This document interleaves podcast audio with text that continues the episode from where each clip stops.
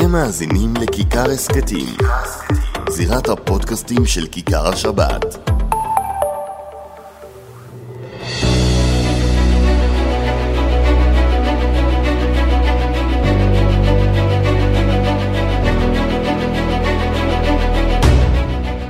שלום רב לכם, אנחנו עם עוד אה, פודקאסט הזירה מבית כיכר השבת. הצפת, הצפת, ישי תתרגל, לנו לא. פודקאסט. הצפת זה פודקאסט שגם מגיע רגיל בפוש באפל. ובספוטיפיי. וגם בכיכר השבת, אבל הפעם גם אפשר לצפות בנו ולראות אותנו השנייה. עושים את הקסם, זה אתה- אתה נכון. מזכיר לי שיחה שהייתה לי השבוע עם הנשיא הרצוג, שאמר לי איזושהי מילה ביידיש, אמרתי לו, אדוני, תתרגם לי את זה למזרחי כמוני. עכשיו, עכשיו, עם מה נפתח, אבי? יש לי הרגשה אמורפית כזאת שאתה רוצה לדבר על חוק הגיוס, ככה נראית לי חם על זה. אתה יודע למי ניתנה הנבואה? אה, זה לשם אתה מכניס אותי, הבנתי. טוב, טוב, בוא, בוא נתחיל ברצינות. אתה יודע מה? אמרת גיוס ואתה צודק, אני באמת רוצה לדבר על חוק הגיוס, ויש אותך שאלה. מה הדרך הנכונה מבחינתך להתמודד עם חוק הגיוס? עם מתווה הגיוס, אתה, אגב, צריך לומר, בשיחות בינינו, אתה כל הזמן צועק עליה, זה לא חוק הגיוס, זה חוק הפטור מגיוס. נכון, בוודאי, בוודאי במתווה הנוכחי, בוודאי בעיתוי הנוכחי, ששוב, אני חושב שגם אמרתי לך את זה קודם, אני לא מצליח להבין את הנציגים החרדים. דווקא עכשיו אתם רוצים לפתור סוגיה של 75 שנה, כשהכל... בג"ץ יושב להם על הווריד. אה, בוא, הרי כולנו יודעים בג"ץ כבר נתן אורכה אחת. 11 אורכות לא, נתן, בקדנציה הזו נתן וייתן. עוד אחת. אין אף אחד שאלה בעניין. אתה אומר להשאיר את זה פתוח גם עוד שנה?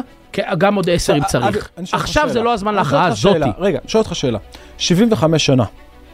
נמצא פתרון לסוגיית הגיוס? לא. נכון שלא. נכון. מסכימים על הדבר הזה. חד משמעית. אפשר לגייס חרדים בכוח? אפילו לא רק לא חרדי אחד, גם לא חצי חרדי. נכון. עכשיו, יש תהליך של גיוס חרדים, גם אם לשיטתכם הוא איטי. יש תהליך, אתה הולך ברחוב, אתה רואה חרדים עם מדים, מה שלא היה לפני עשור, כן או לא?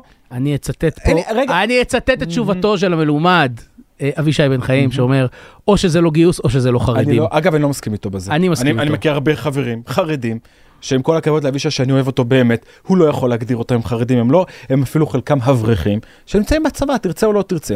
עכשיו, אני חוזר לנקודה, לנקודת הפתיחה. 75 שנה לא מצאנו פתרון לסוגיית הגיוס. אני מדגיש, ואני יודע שיש כאלו שלא אוהבים לשמוע ולא אוהבים לקרוא את מה שכתבתי השבוע, שבסוף בסוף, אין לי איך לשבת לנהל דיון עם הורים שאומרים לי למה הילדים שלנו הולכים לצבא והילדים שלכם לא.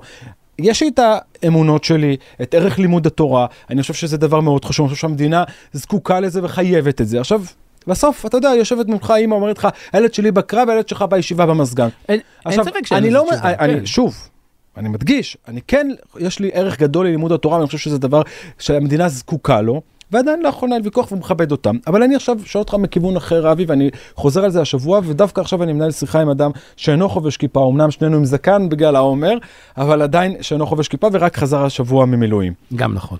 75 שנה בחול לא מצאנו פתרון. ובבוץ. 75 שנה לא מצאנו פתרון. לא הצלחנו לגייס, לא הצלחתם לגייס אפילו חרדי אחד בכוח. הכל היה בהידברות, בתהליכים לשיטתכם איטיים. מה עכשיו? עוד 75 שנה שבהן נמשיך לריב ולהסתכסך ולשאול למה אנחנו כן ועלה- והם לא, ואני שוב לא עונה לשאלה הזאת למה. מדבר על העיקרון. עכשיו, יש אני- אפשרות אחת, ברשותך אני מסיים, אפשרות אחת, להוריד את גיל, את גיל הפטור. אגב, אני אגלה לך, ראשי הסיעות החרדיות לא מתלהבים מהורדת גיל הפטור. הצופים חושבים, בטח אלו שאינם חרדים, שגפני דוחף וגולדקנופ רוצים הורדת גיל הפטור. הם לא אוהבים את זה בלשון המעטה. אבל. הורדת גיל הפטור בסוף תוביל למצב שבו אלפי חרדים יכולים לצאת לשוק העבודה ולא לעבודה זה- מזדמנת. זה בעיקר עכשיו, אינטרס של משרד האוצר, אני מסכים. יש אופציה אחת, שנמשיך עוד 75 שנה לריב, אף אחד לא יהיה צודק, אף אחד לא יהיה חכם, ויש לנו עוד 70, ויש לנו אפשרות שנייה, להוריד את גיל הפטור, גם אם החרדים לא אוהבים את זה, ראשי הסיעות החרדיות, ואתה מוביל למצב שבו יש אלפי חרדים שיכולים לצאת לשוק העבודה ולפחות יהיו שותפים לנטל לנטל. הכלכלי. אני מסכים ואני אני חושב שזה דבר חיובי, אבל אני רוצה להגיד לך שני דברים, אוקיי? אתה יודע מה, אולי לך דבר אחד, ולציבור החילוני שמאזין לנו דבר דבר נוסף. אגב, יש לא מעט כאלו. כן, ככה מסתבר. אה, אה, דבר ראשון, אני באמת חושב שהעיתוי הוא העיתוי הכי לא נכון לעשות את זה. זו לא הזמן לקבל הכרעות הרות גורל של 75 שנה. אנחנו כרגע בכזאת משטמה, אנשים כל כך שונאים אחד את השני. עכשיו זה הזמן להוריד את הלהבות. ולא לא להגביר אותם. אני מפחד, בתור מי שחי בין שני העולמות האלה, שעכשיו ההפיכה המשפטית, אנחנו גם נדבר על זה תכף, כנראה תרד מהפרק, ומה שיישאר זה על המוקד, זה החרדים. וההפגנות שראינו עכשיו... אגב, ואני מוסיף לך גם פה, תזכור, שגם אם מקבלים את מתווה הנשיא, שעכשיו דנים בבית הנשיא כל השבועות האחרונים על הידברות, גם אם יקבלו את מתווה הנשיא, יש שם סעיף נכון, שקובע אבל- שיעבור חוק גיוס ברוב קואליציוני, זאת אומרת 61 לא צריך את האופוזיציה, ובג"ץ לא יוכל להתערב, לא יהיה, לזה, לא יהיה על החוק הזה ביקורת שיפוטית. אז גם במתווה הנשיא מכירים בעובדה שאין פתרון אמיתי נכון. לסוגיית הגיוס. ואני שואל אותך, אבי, מה אתם רוצים? אני, אני- אני, אני- אני שוב, אני יודע שהצופים. שיראו את הקטע השידור הזה, אלו שאינם חרדים, יצעקו ישי כהן, אתה חוצפן, גס רוח, מי אתה שתגיד לנו מה אנחנו רוצים שהילדים שלנו נמצאים בקרב? אין לי תשובה לזה. אז בתור יש מי שחתם עובדה עד גיל אחת- 55, יש- אני יש רוצה עובדה לענות אחת, לך. אבי, ש-75 שנה, החרדים הצעירים האלו, הצעירים החרדים תקועים, חלקם. שרוצים לצאת לשוק העבודה, יש להם אופציה אחת, גיוס לצבא, אופציה אחת להישאר בישיבה, ורובם לא הולכים לצבא גם בגלל הסטיגמות החרדיות שעדיין נכון. קיימות. אז מה אתם אנחנו- רוצים? אתם לא רוצים אותם לפחות בנטל הכלכלי? אני ודאי, ודאי וודאי רוצה, אבל אני אומר עוד פעם, קודם כל זה לא עיתוי, אבל מעבר לזה. אתה יודע, ועכשיו אני רוצה לדבר דווקא באמת לציבור החילוני, ודווקא כמי שבחר לשרת הרבה מעבר למה שהוא צריך. אני לא בטוח שאתה רוצה חרדים בצבא, בכלל לא מהסיבות שאתה תיארת, לא בכלל בנטל שמעתי הכלכלי. השבוע את יושב ראש הפורום החילוני שאומר אם יתגייסו חרדים הצבא יהפוך להיות חרדי. זה בדיוק העניין. אני אומר לך... אז מה ש- אתם רוצים לשנות אני- את אני- האמונה שלהם? לא, אני, זה בדיוק העניין. אני, אני אישית, אבי, לא מייצג אף אחד, מעדיף שלא יתגייסו חרדים מאשר לעשות את הוויתורים על האופי של הצבא. ואני אגיד לך יותר מזה, וברור לך שאם עכשיו מגיעים אלף חיילים חרדים, אומרים אנחנו מתגייסים בשנה הבאה. כן. בתנאי א', ב' וג' וד'. אגב, אתה חייב לעמוד בתנאים, אתה לא רוצה לשנות את האמונה שלהם, יש להם את הכשרות שלהם. לא רוצים שירת נשים, נכון. רוצים אה, אה, הפרדה כלשהי נכון. שתהיה שם ושלא יהיו אה, לא חיילות. שיאמנו אותם וכולי, מאמנות מעוניין, כושר. לא מעוניין. אז מה אתם רוצים? ואני אגיד לך לא, יותר- לא, אתם לא רוצים אותם לא בצבא, אתם. לא רוצים אותם בצבא, ושואלים למה אתם לא בצבא ועל העיתוי, אז מה אתה רוצה? ישי, קודם כל אתה מדבר איתי, לא איתם. לא, אני שמעתי עוד קולות כאלו בשבוע אז אני אומר לך, האחרון. קודם כל זה אחד, ואני אגיד לך יותר מזה, לא רק שאני לא רוצה להיות אה, חייל בצבא, בצבא כזה, אני בעיקר לא רוצה שהבת שלי, שהייתה אמורה להתגייס עוד ארבע, חמש שנים, חמש שנים, וואי, וואי, איך הזמן טס, עוד חמש שנים אמורה להתגייס, אני לא רוצה שתהיה אז חייל- חיילת רוצה? בצבא הזה. אז מה אתה לא רוצה? רוצה, אני רוצה... אז ת- תתמוך בהורדת גיל הפטור לגיל 21. אני, אז שנייה, אני, גם חושב שגם 18 אפשר. אין לי אוקיי, שום בעיה עם זה, אוקיי. אבל אני שוב אומר, עיתוי זה לא הזמן, וזה צריך להיות במסגרת, אני חושב, שה, אני חושב שהציבור הישראלי עכשיו כולו, אם יש דבר אחד קונצנזוס, מבין שאי אפשר לא לדבר יותר על הכללים. אני חושב שהבחירות הקרובות שיערכו, ואני מעריך, אתה מכיר את ההערכה שלי, הם יערכו מאוד בקרוב, הבחירות הקרובות יעסקו בשאלה לאיזה מערכת כללים חדשה, מערכת חוקי כללי יסוד. חוקה, אנחנו נכנסים. ברור לחלוטין שאי אפשר, תקרא לזה מתווה הנשיא, תקרא לזה... מחר- עכשיו, אבל אתה מבין אבי שהצופה החרדי, או המאזין החרדי שצופה, מאזין לנו עכשיו, אתה יודע מה הוא אומר לעצמו? נו, חתיכת צבוע, סליחה על השפה, אבל מתרגם את מה שקורה לבן אדם שעכשיו באמצע הריצה או באמצע הכושר ומאזין לנו. חרדים עושים כושר? כן, תתפלא. גם בסקרים שלכם רואים את זה. עכשיו, אני שואל, והוא אומר לעצמו, תבין את וידרמן, בא מטיף לי מוסר על העיתוי, מטיף לי מוסר למה הילד שלו ולמה הוא עשה מילואים לפני חמישה ימים, ואז הוא אומר, אני לא רוצה בכלל לשרת לידך. בוא'נה, מה אתה רוצה ממני? נכון. אז אני מבין, מבין את התחושה הזאת, אבל לכן אמרתי, אני בעיקר רוצה לדבר על הציבור החילוני עכשיו. אני אומר לך שאני לא כל כך שש, אני שנים, בואי, עסקתי שנים בגיוס חרדים, מאוד. אה, הייתי במקים של ועדת פלסנר, אה, עס- עסקתי גם ממש בגיוס עצמו. אגב, כשותף בצורה שגם הצבא עצמו מודה שהוא נכשל בכל מה שקשור לגיוס אני חרדים. אגיד לך יותר מזה, אתה יודע מה, אני אתן לך אפילו עוד שכבה שצריך לחשוב עליה. תראה מה קרה בנחל החרדי, וזה באמת אנשים מתוקים מדבש, בסדר, באים מהרצונות הכי טובים שיש. אבל בסופו של דבר, כשאתה לא מגיע מוכן לחיים הצבאיים, כי אין לך את מערכת הכללים הנהוגה בעולם, קורים פשלות אחרי פשלות בהתנהגות של החיילים, ובאמת, אני לא מאשים אתה אותם. אומר כל הפרשיות סביב אני לא. מאשים אותם, בדיוק, ואני לא מאשים את החיילים, אני מאשים את הצבא. אני חושב שהצבא לא נתן להם חצי שנה של אוריינטציה של איך מתנהגים בעולם הגדול. ואם אתה עכשיו הולך לקבל מסות של חרדים, מה אתה תעשה? תתחיל לחנך את כולם? לאט לאט. אני מאמין שבסופו של דבר חרדים גם ירצו להתגייס. אבל עד שלא ירצו, בוודאי שאי אפשר להתגייס גם בכפייה, הרי בוודאי שעדיף אותם בשוק העבודה. לכן אני רק מדבר כרגע על העיתוי, אני חושב שזה לא חכם ולא נכון, ואני מכאן, אם יש לנו גם מאזינים חרדים, אני מאוד מאוד אשמח אם המאזינים הפוליטיים שלנו יקראו למנהיגים שלהם, לא עכשיו, זה לא הזמן. ופה אני חוזר אבל עוד נקודה אחת, וזה בעיקר בתקשורת הכללית, או הציבור שאינו חרדי, או אלו שמתנגדים לחוק הגיוס, הם בטוחים שראשי הסיעות החרדיות ששים ושמחים להורדת גיל הפטור לגיל 21, והם לא מבינים שהמצב הוא בדיוק הפוך. הפוך. הוא בדיוק הפוך ב-180 מעלות.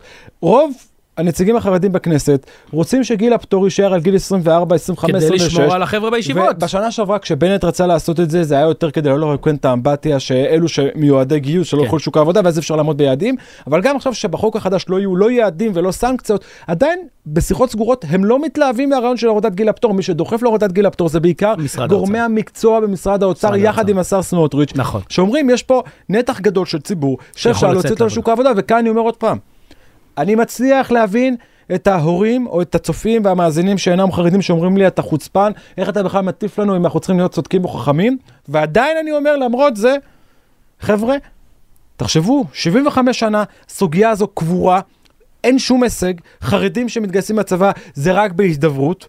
נכון, אין נכון, חייל תמיד- אחד היה באמצעות, נכון. גם ליברמן הוא זה שיחוקק את חוק הגיוס, לא יהיה חייל אחד חרדי בצבא לא- בגלל החוק לא- שלו. לא יהיו פלוגות מג"ב במאה. שערים. ולפחות לא יקרה. קחו את אלפי הבחורי ישיבות האלו, יש ביניהם הרבה מאוד, אבל ישי, אני יכול אני להגיד לא לך, אומר אלפים, אבל אני יכול להחזיר לך משהו. הרבה מאוד שאתה יכול להשתמש בהם בשוק העבודה, ולא בעבודות מזדמנות, אתה מקבל אותם, שהם יוצאים בגיל 21 ללמוד מקצוע, הייטק, בתפקידים באמת משמעותיים לכלכלה הישראלית. אבל אני יכול להגיד לך, אבל אתם, לא, בצבא, אני מבין אתכם, אבל זה ראש בקיר. אני, אני, אני אגיד אבל עוד משהו, אני חושב שגם פה, גם החרדים צריכים להיות טיפה יותר חכמים. מה זאת אומרת? להבין את הרגש הזה של הכאב שאתם לא שותפים איתנו. אגב, תשים לב, אין, לה, אין, אין כאב כזה כלפי הציבור החרדי, שגם, אה, סליחה, הציבור הערבי, שהוא גם אה, לא שותף בנטל אה, הביטחוני. הרי ההרגשה שאתה אח שלי, אח שלי לא בא איתי.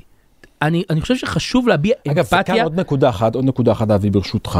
יש, אה, השר יואב גלנט, שר הביטחון, מתכוון להרחיב את כל מה שנקרא שירות אזרחי, שירות לאומי, לאומי. אתה תקבל אלפים שיהיו באיחוד הצלה, זק"א, כל ארגוני ההצלה האחרים, בעמותות חסד שאפשר להתנדב במושב זקנים.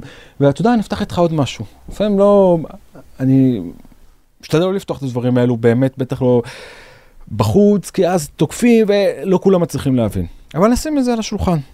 היום אי אפשר להתעלם מהעובדה שבחברה החרדית עדיין, ברוב המקומות כשמגיע בחור ישיבה והולך לצבא, אני לא אומר סוג ב' כי הוא לא סוג ב', מבחינתי הוא סוג א' כמו כל אחד אחר, משמעית. בטח אחד שלא הצליח ללמוד ובסוף הולך לצבא ושומר עלינו, איך היה אומר מרן הרב עובדיה יוסף, תפסו אותו, תנו לו נשיקה במצח, ואני מתכוון לזה. אבל עדיין, אתה יודע, בשידוכים הוא יתקשה יותר מבחור ישיבה, זו עובדה. ולכן כשאתה בא לצעיר בגיל 21-22 ואומר לו, תקשיב, היום, במצב הנוכחי, יש לך אופציה אחת של להישאר בישיבה גם אם אתה לא לומד באמת, אופציה שנייה ללכת לצבא, הוא יעדיף לבזבז את הזמן. ובדיוק את הבחור הזה, אתה יכול לקחת אותו, א'. שוק העבודה, שזו המטרה בהורדת גיל הפטור, וגם בכל מיני ארגוני הצלה כאלו ואחרים, אתה תראה אותם הרבה יותר. כל הצעירים האלו, אתה תראה אותם בשירות אזרחי לאומי, בכל העמותות ישי, אה, אני- חסד אני- הללו, אה, הצלה וכדומה. אז אגב, אז זה בואו, בדיוק, זה לפתוח את הראש, זה אבל- לא להיות נעולים.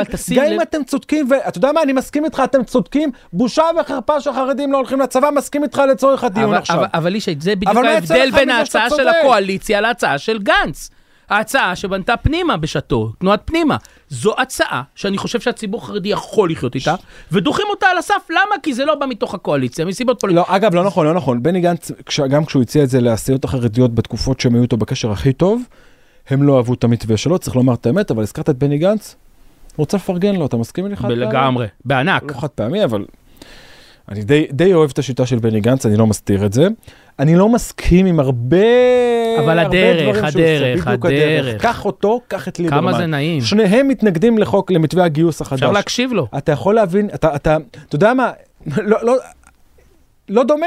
מסכים? תראה את בני גנץ, מכנס מסיבת עיתונאים, מעביר את המסרים שלו, מתנגד למתווה שהחרדים אבל והקואליציה בכבוד, מציעים, הוא נותן כבוד. בצורה מכובדת, מדגיש את, את העובדה שהוא, שהוא מעריך את uh, לומדי התורה, את התורה.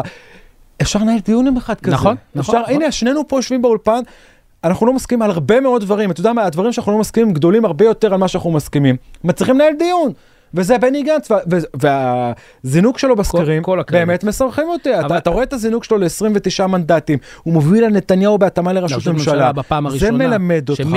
שהציבור, גם מי שמתנגד למתווה הגיוס, לרפורמת המשפט להכל, רוצה להקשיב האחד לשני, לנהל ויכוח בצורה מכובדת, מכובדת ונעימה. לא בהסתה, בהתרסה. ובאיומים ובכל מיני האשמות של, אה, אתה יודע כבר לבד על מה אני מתכוון, העיקר שלא יהיו פה מריצות באולפן. אני, אני רוצה אבל עוד פעם לסיים רק, רק בדבר אחד. אנחנו דקה לפני ערב יום הזיכרון אה, אה, לחיילי צה"ל, וזה בדיוק האמפתיה שדיברתי עליה קודם.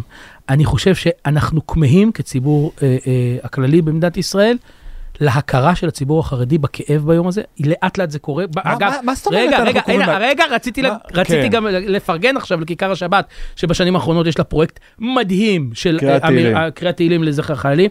אני רוצה לראות את זה יותר, הייתי שמח נורא לראות מניינים של בני ישיבות באים ביום הזה, לא מתוך, אלא מתוך הכאב המשותף, תאמין לי, זה בעיניי זה יכול לעשות דבר נפלא. טוב, פה אני רוצה אה, לומר לך משפט אחד על הסיפור של יום הזיכרון ברחוב החרדי. יש את הציניקנים ששומעים משהו על חרדים וצבא, נו, תעמוד בצפירה, נו, עשית, פתחתם כבר מנגל. אגב, אותם אנשים שעד לפני חצי שנה חיבקו את החרדים מהאשליה שאולי ילכו עם יאיר לפיד. וא', אני בז להם, אבל בוא נדבר עובדות. היום קשה למצוא חרדי שיעמוד, ש... ברחוב חילוני, לא, לא, בוודאי לא, גם לא. ברחוב חרדי שהוא לא יעמוד. יש את הקבוצה הקיצונית שנמצאת אה, בבני ברק, אה. סליחה, בכיכר השבת בירושלים, שנמצאים שם ובכוונה הולכים כדי שיצלמו אותם. לא, מבחינתי לא שווים יחס אפילו. נכון, גם צריך להגיד שמדובר באחוז אפסי. בציבור רוב. הציבור החרדי מכבד, לומד לעילוי נשמת אה, אה, חללי, חללי צה"ל, חללי... אה, אתה רוצה כמעט בכל מקום, התקשורת החרדית זה לא רק כיכר השבת, זה כמעט כל התקשורת החרדית היום, לא מדבר על ביטאונים של מפלגות. אני לא קורא דברים שהם לא כיכר השבת פשוט. תתחיל להיפתח קצת. אה, אה, תראה אותם מתייחסים ליום הזיכרון אחרת מלפני עשור, מפרקי תהילים וסיקור ורעיונות עם הורים שכולים. יש התייחסות אחרת ליום הזיכרון ברחוב החרדי, זה לא מספק אף אחד, אני לא חושב שעושים את זה. אני אגיד לך תשובה, בוא אני אגיד לך משהו. יצא לי כבר בשנתיים האחרונות פעם אחר פעם ביום הזיכרון, שעה 11 בבוקר בצפירה, שהייתי בדרך כלל למשרד בגבעת שאול. הייתי פעם אחת בבגין, פעם אחת בכניסה לירושלים, עמדתי בצד בצפירה. עכשיו, היה שם איזה חבר חרדי שראה אותי וצפר לי, אמר לי, אה, כאילו מה... מחוץ הרצח. לא, לא, לא, גם הוא עמד. Mm. הוא אומר לי לצלם, כאילו, אתה עומד... ואז אני אומר לך את האמת, אני עומד בצפירה, אני לא יודע, אני לא מצליח להבין מה העניין שעומדים ברגע של צפירה. זו האמת. אבל, אני יודע דבר אחד, שיש הרבה מאוד משפחות שכולות, שמבחינתם זו הדקה שכולם מתאחדים עם, המשפ... עם הילדים, עם הבנות, עם ההורים, שנפלו בקרב, או שנרצחו בפיגועים. מבחינתם זו הדקה שלהם. ולכן ברגע הזה, אני אעמוד, יכבד אותם. גם אם אני לא מבין מה העניין של צפירה, עומד מכבד, קורא תהילים לעילוי נשמת חיילי צה"ל, נכנס אחר כך לאתר בכיכר השבת, קורא עוד כמה פרקי תהילים, בוחר כמה חיילים, ב, אתה יודע, סתם בחירה, כדי לקרוא לעילוי נשמתם פרקי תהילים. זה המינימום של הכרת הטוב נכון. של כל אחד, זה, זה זה לא. קשור התגייסת, לא התגייסת, נכון, צבא, נכון, לא צבא. נכון. יש בן אדם שנלחם עבורך, ההורים רוצים את זה, רואים בזה רגע של קדושה, הזדהות, קדושה, קדושה, רגע תקרא לזה קדושה, מה שתרצה.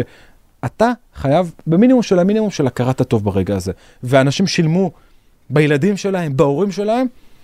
אני לא מצליח להבין בן אדם שלא, שלא יעמוד בצפירה, ואני חושב שלשמחתי, עד כמה שאפשר לומר את המילה שמחה בנושא הזה, היום רוב ככל החרדים, נכון, אנחנו בהחלט רואים את זה גם הילד שלי, גם בסקרים. שזה תלמוד תורה זה חרדי, נכון. ולא, ואני אומר במרכאות, לא ממלכתי חרדי, ולא כל ההגדרות האלו, לא הסר חרדי. 100 אחוז. ביום הזיכרון קוראים תהילים לעילוי נשמת. חיילי צה"ל, וזה קורה בעוד תלמודי תורה כמעט בכל מקום היום, וזו עובדה שצריך להכיר בה. זה נהדר בעיניי. נושא הבא? אה, אני עושה מעבר חד כי זה היה לי כבד מדי, אני עוד שנייה פה עם דמעות, אז בוא טוב, בוא נקליל. שהחרדי יגרום לך להוריד דמעות על יום הזיכרון. טוב, בוא- נתקדם עכשיו אה, לסיפור של רפורמת המשפט. של מה? המשטרית, של מה? שלטונית, דיקטטורה. של מה? רפורמת המשפט, הפיכה? משפטית, דיקטטורה אני לא חושב שלטונית, ששמעתי על זה. דיקטטורה משטרית. יש עוד משהו שלא אמרתי? אני לא יודע על מה אתה מדבר. אה, אתה מדבר על הדבר ההוא שהיה אז ונגמר. אמר לי אחד מהבכירים החרדים בכנסת. אני אגיד לך, אחד מראשי הסיעות החרדיות, כשמרן רב חיים קניבסקי נפטר בפורים שנה שעברה, אז זה הרי קרה מהרגע להרגע ביום שישי. נכון. זה היה פורים אה, כן, כן. דמוקפין כאן בירושלים, בני ברק זה היה יום אחרי פורים, זה היה יום שישי, והגיעו אלפים שם לבית של רב חיים, כולם היו בהלם. ואז אחד המשמשים שם יצא עם ה... זה, ועשה כאילו... כן, נגמר, זה נגמר. להגיד להפסיק תהילים. להגיד תהילים, כאילו לצערנו אה, עלה בסערה השמיימה. אמר לי גם על זה אפשר להפסיק להגיד להבדיל. אמרתי לו מה? תראה, אפילו אבי מעוז, ישב כאן השבוע באולפן כיכר השבת, אמר לי, ישי, נגמר. הרפורמה. כמו שהוצגה לא תעבור. האם אנחנו רוצים להעביר סעיפים אחרים? האירוע נגמר, וזו האמת, וצריך לומר, נכון. אני, ההתנהלות. אני אתה יודע מי היחידי זה- היחידים שעדיין לא מבינים את זה? האופוזיציה. להם ההפגנות. בוא, גם מי שמבין לא יגיד לך שהוא הבין. אני לא חושב שיש שם מי שמבין, אני חושב שהפחד שם הוא אמיתי ממה שאני שומע, יכול להיות שיש להם פחד שנתניהו... והם לא מאמינים שזה נגמר, הם לא מאמינים שזה נגמר. אגב, גם אם היו מאמינים, הם לא היו אה, מצהירים שזה לא דיברתי נגמר, עד כן. שנתניהו לא יגיד אין רפורמה, הם לא יגידו את זה, ואני אומר לך, ממה שאני יודע, גם נתניהו העביר את המסרים האלו לכל מיני גורמים בינלאומיים שלא תהיה רפורמה חד צדדית בשום מצב. זאת אומרת, כל רפורמה שתהיה, תהיה בסוג של הסכמה, לפחות עם חלקים באופוזיציה, דוגמה, עם בני גנץ. או רע"מ, לא, לא, לא, אני מדבר איתך על חלקים בקואליציה, האופוזיציה, זאת אומרת, זה או לפיד או בני גנץ ואחרים, אבל בעיקרון זה בני גנץ יותר, ולולא זה לא תהיה רפורמה. זה מה אני שומע. אתה יודע, הכל יכול להשתנות בעידן הפוליטי הזה, ואני לא עכשיו מנסה להכין את עצמי למצב שנפלתי בהימור, אבל זה לא הימור, אלא זה בסיס מידע כן, כן. שאני שומע ב, בשבועיים שלושה האחרונים מאז המסיבת עיתונאים של יואב גלנט, וככל שעובר הזמן, אתה גם רואה את נתניהו בערוץ 14, כששואלים אותו אם הוא מתחייב שהרפורמה תעבור. לא, זה כבר לא לא אותם- לא אותם. מסרים, לא אותם מסרים. נגמר האירוע. נכון. השאלה עכשיו אם יצליחו הצדדים להגיע להסכמה וכן לבנות איזושהי אה, רפורמה מוסכמת, גם זה נמצא בספק כבר. מה יגיד על זה הציבור?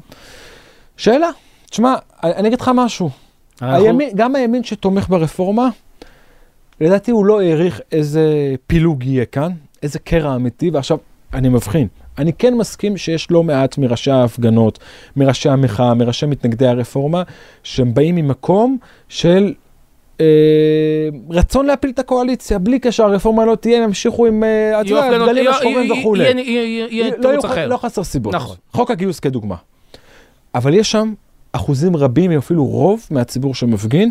שבאמת חרד לגורלה של מדינת ישראל כמדינה דמוקרטית. עכשיו, אני לא מסכים איתם, אומר לך את האמת, לא מסכים, לא חושב שזה סוף הדמוקרטיה. גם לך. מותר לטעות לפעמים. לא, בסדר, אבל- אבל אני מכבד את החשש שלהם, בניגוד לאלו שזלזלו בחששות של החרדים לפני כשנה, כשזה היה אצל בנט נכון, לפיד ליברמן. נכון, זאת בעיניי הייתה אולי הטעות הגדולה ביותר. וכאן אני אומר לך, אבי, בסוף, אני חושב שבימין לא הצליחו לחזות את מה שיקרה כאן ביום שאחרי.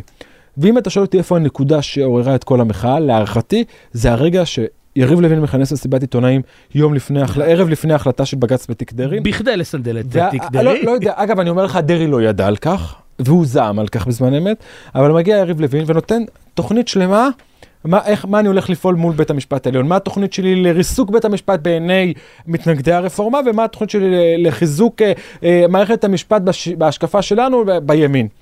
וכשאתה מגיע בצוואר כזאת, בלי שום דרך להסביר את זה, באמת, לא הייתה שום הסברה נכונה כל הדרך, איבדת את הקרב.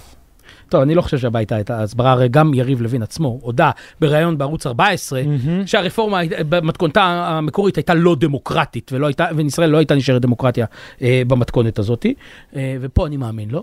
אה, ואני באמת חושב שאנחנו עדיין, גם אם הקואליציה סיימה עם זה, הטראומה עדיין פה, ולכן אנחנו עוד, אה, עתידים לראות א- איך אתה הרבה רואה אגב. את ההיחלשות של גוש הימין שיורד? בכל הסקרים יורד, יש סקרים שזה 57, סקרים 52, וארבעה, נראה לי כן. אפילו פחות מ-50 היה זה עוד לא ב-13, ראיתי. ב-13 כמה היה? אני לא, לדעתי 52 היה הכי נמוך. לא, לא, לא, נראה לי נחכה? ש-13 היה פחות, אבל לא, לא, לא כאן כדי עכשיו אה, להתווכח על זה וזוכר בוודאות, אבל איך אתה רואה את ההיחלשות של גוש הימין? נו, אכזבה, אני אגיד לך, אני שומע פרשנות אחת של תומכי הרפורמה, המוצרים, החברי כנסת שאומרים, הנה זו הוכחה שצריך להעביר את הרפורמה, כי העובדה שהרפורמה לא עברה, הימין מאוכזב, אומר למה הלכנו לקלפי.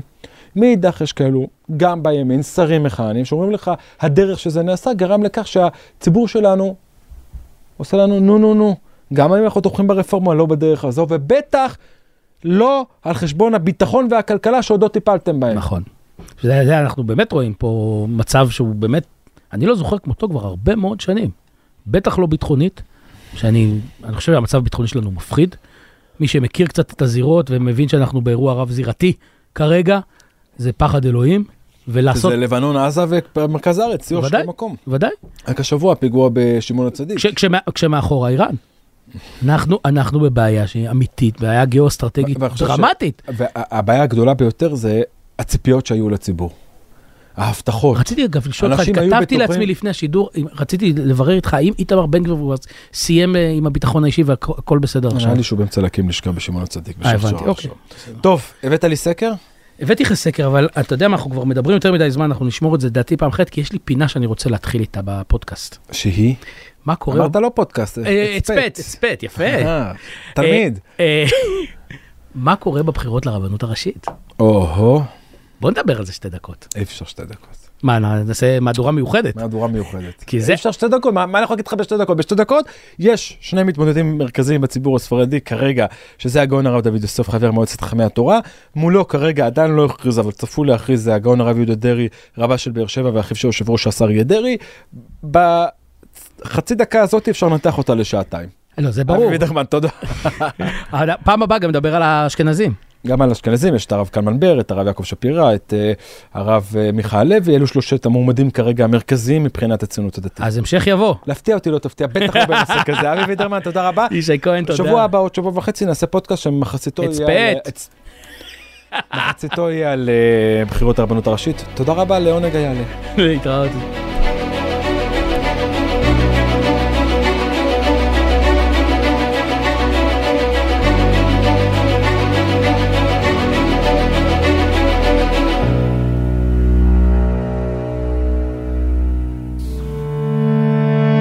אתם מאזינים לכיכר הסכתים, זירת הפודקאסטים של כיכר השבת.